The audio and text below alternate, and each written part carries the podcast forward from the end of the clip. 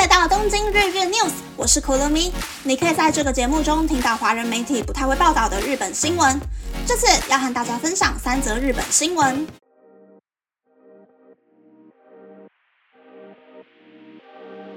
第一则新闻是东极电铁停驶，十六万七千两百人回不了家。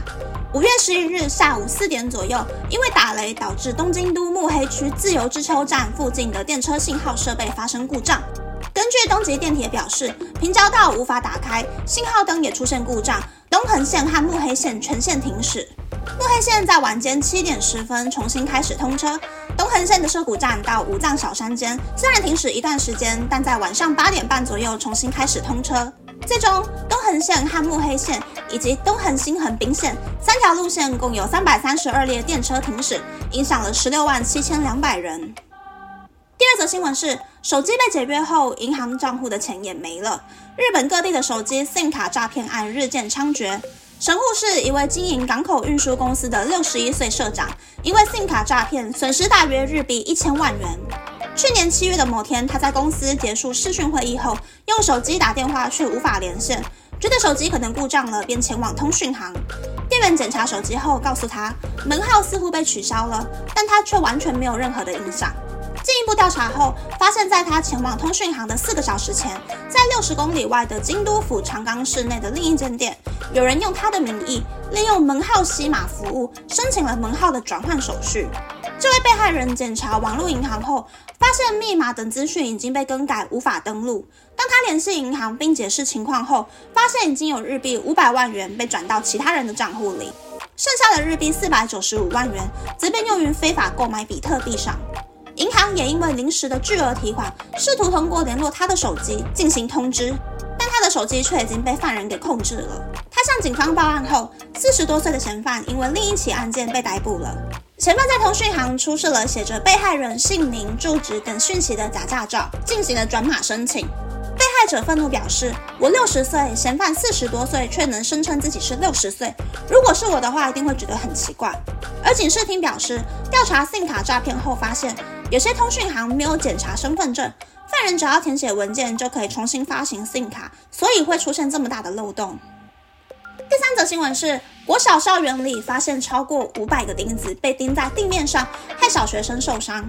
上个月在东京山并区的小学里，有一位小学生在操场上摔倒，左膝缝了十几针。害他受伤的原因就是有一根十二点五公分的钉子被钉在地面上，而一部分的钉子却露出于地面之上。事后透过金属探测器的检查，发现一共有五百四十四根钉子和钩形挂钩被埋在地面。校方表示，这些钉子是因为运动会等活动作为划线用的标志而钉在地上的。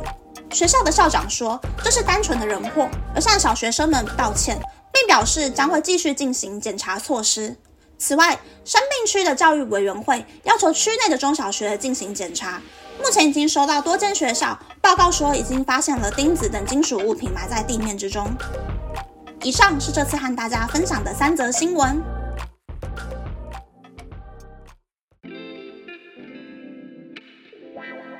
第一则新闻是电车 delay 的新闻。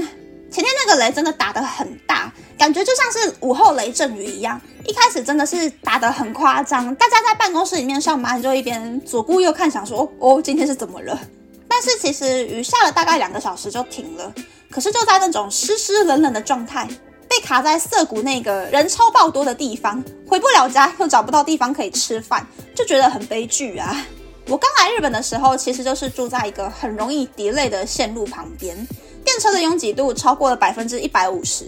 几乎每天都会 delay 或是有人身事故，所以我之后搬家或者是找工作，都会挑有两种以上线路的地方，才不会回不了家。第二则新闻是从手机到账户都被掏空的新闻，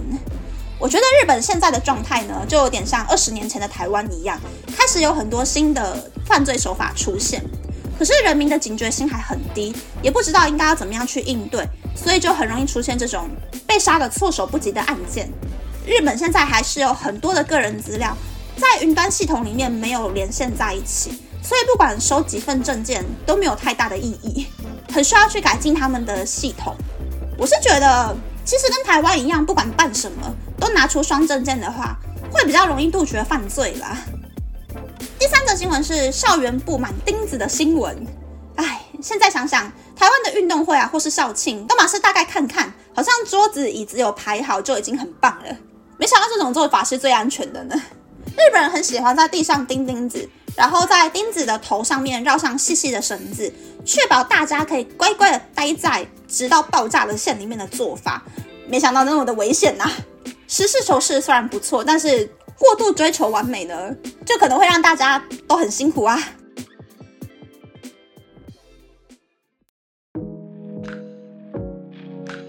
接下来想和大家分享，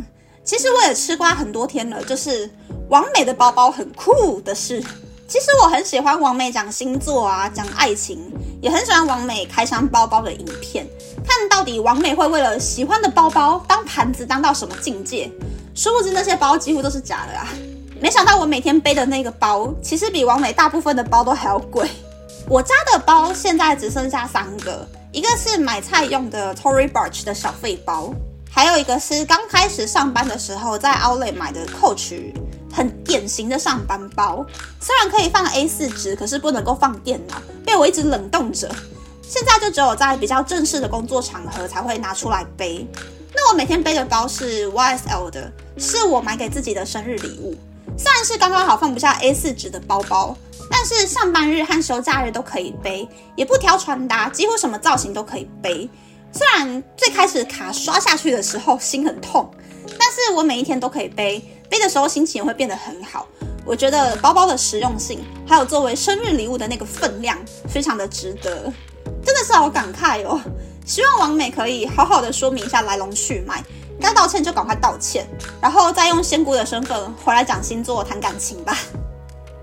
那么，这次的分享就到这边，不知道大家喜不喜欢这样的节目呢？欢迎大家留言和我分享你的想法。喜欢这个节目的朋友，可以在 Apple、Spotify、Google、s o n g KKBox、My Music、First Story、Mixer Box 等 Podcast 平台和 YouTube 订阅《东京日日 News》，或是在 s o n g 小额赞助这个节目，然后追踪《东京日日 News》的 Instagram 看今天的延伸内容哦。拜拜。